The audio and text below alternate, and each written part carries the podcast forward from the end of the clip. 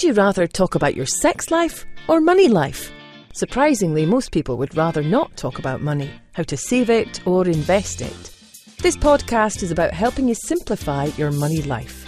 Delivered by Dr. Henry Joseph Speck, a psychologist by training, Henry is a seasoned investor with over 40 years of successful investing in real estate, stocks, and other alternate forms of income generation. Tune in to the twice monthly podcasts to get his thoughts and tips on how to reach financial freedom. How to achieve the life you deserve. Now, here's Dr. Speck. Please remember this podcast is for entertainment purposes only. Please consult with your financial advisor or investment specialist before you make any changes to your investment policy or stocks or bonds or real estate you may own. I am not an investment advisor. I am simply talking about what I am doing and our investments for your entertainment purposes.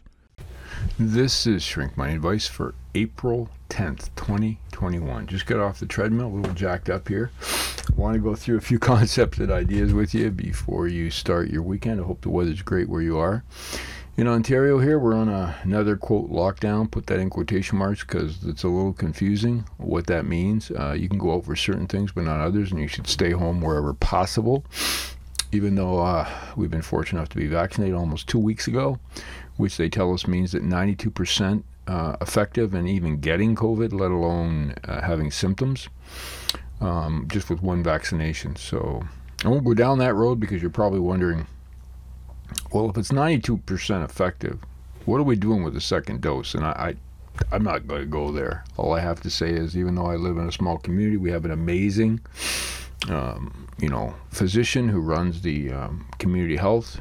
Uh, Dr. Colby's doing an amazing job, and uh, when we went and got our vaccination, it was just quick and fast. You'd think you're in a private sector. It was it was just amazing. Uh, so I bring that up because when it comes to investing um, you have to think about what you're feeling as far as lockdown or COVID or your bank account. And, and, some disturbing information came out this week, and it said that something like 55% of Canadians were $200 away from not being able to pay their bills, which I have a hard time believing. Um, but that that's what came out, and so the idea that there's going to be this pent up buying and crazy prices going up um, perhaps for a segment of the population, but for a significant segment of the population, this is painful. Um, they have not been able to go to work. They have um, had issues with being able to pay their bills, and we may see more of that as we move forward. So, what is the topic this week? Well, well, I wanted to talk about something that you could be right when you're wrong which has been a theme I've experienced a bit. So you can predict the trend. You can you can think that um, a certain asset is worth purchasing, and then you realize that it's true, but that might be 15 years from now. So the question is, uh, how does timing play into your decisions to buy assets or to invest? And obviously, it's significant. But the way you can eliminate some of that risk is to simply be a long term holder of that asset, whether it be land or precious metals or whatever you may be looking at purchasing or real estate. The other notion that came up to me in, in thinking of, and I don't, obviously, I'm not an economics expert or anything, I don't know a lot about countries, but when it comes to the, uh, you know, the monetary policies, but the modern theory seems to be that debt is good, deficits, government deficits are good, because uh, by borrowing more money, you spur, you, you, sort of motivate people, you increase employment, and don't worry about debts. Debts aren't a problem. Just keep printing money or whatever it takes to push more money out into the economy. Now, if we step back for a minute, um, and you say, and, and, there are many doomsters out there who are saying, oh my gosh, if we keep doing this, um, it's like you or I paying off debt with getting more credit cards and getting more debt. And yet, the truth of the matter is, um, when governments do that, it, it's called modern monetary theory, I believe. So it's a it's a, just a better way to look at economies.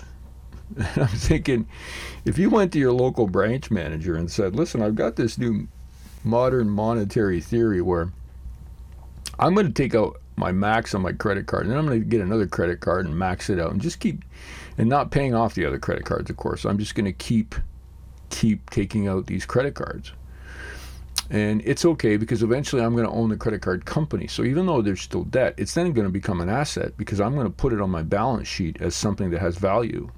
And I, that's just so connect, disconnected for me. I can't even follow it or understand it. But it seems to be the kind of thinking that's going on out there. So what do we do as humans, as as just simple people?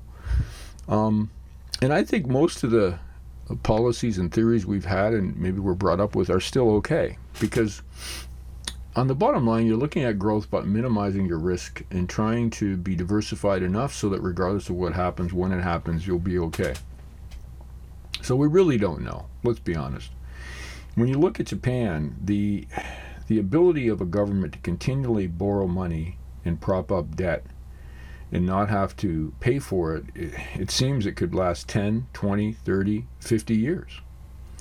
Now, sometime in the future, probably there will be a reckoning, perhaps, I don't know, what, what the next level or phase two of modern monetary theory will be.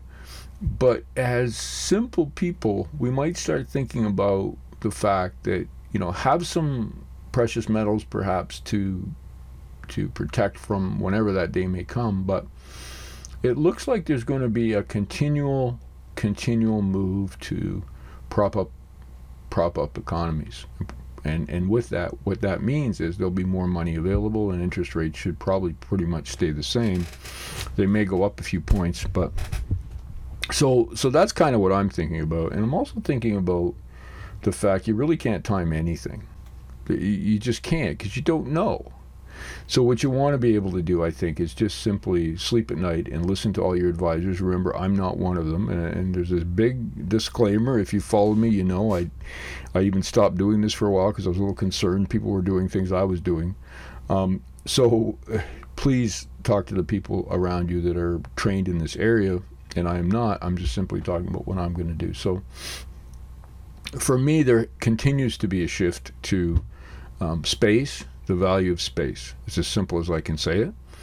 Um, I do believe that uh, value is going to start to come out in real estate. So, which is why we're doing the project in Western Head. We're called Western Head Green Homes Limited, and we're going to be doing um, green homes that are under 400 square feet, um, including that includes the loft and the rooftop balcony, oceanside, and we're going to be uh, selling those homes and leasing the land to people who wish to keep them on our beautiful locations. 1.8 uh, to 2.2 acre lots where people can you know have a garden put in honeybees do whatever you'd like. And you know after a year we'll, we'll pay the first year of, of lot fees for you. And if you don't like it you can simply move your home. Your home is uh, is transportable, which is amazing. And these are not mobile homes; these are amazing homes with cedar on the outside and uh, a rooftop balcony, as I said, and, and, an amazing location with tons of space. And it really is a minimal footprint.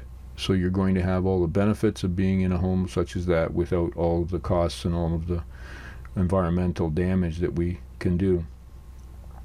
So that's what I believe in. Um, and and our other company will also be um, putting those up for Airbnbs on ocean front, so you can actually be on the ocean, sitting on a rooftop balcony watching the waves uh, whenever you want at a reasonable price. And I think that's where we're headed, uh, where there's amazing properties, amazing real estate. The land is becoming more and more expensive, but uh, I think if you can. Um, grab some of that uh, wherever you may be in a reasonable price, you'll you'll be okay. So back to the question of what is your modern monetary theory? What, what do you believe in? Um, it, it's kind of like your old the old statement of uh, you know what's your relationship like with money because it seems that what we're seeing with governments is the relationship becomes increased debt keep people happy um, we as simple people can't do that because if we kept increasing debt to make us happy that's called consumer debt and we'd be living online, buying things we don't need, or going to places we shouldn't be going because they're just too expensive. So think about that for a minute. Timing does matter. And but I think the way you eliminate that risk or minimize it somewhat is by being long term and diversified. So, this is Hank for Shrink Money Advice. You have an amazing week. I look forward to speaking with you again next time. You have been listening to the Shrink Money Advice podcast with Dr. Henry Joseph Speck. Remember to pick up your copy of Dr. Speck's latest book, Shrink Money Advice, on Amazon.ca or the audio version at awesound.com. That's awesound.com.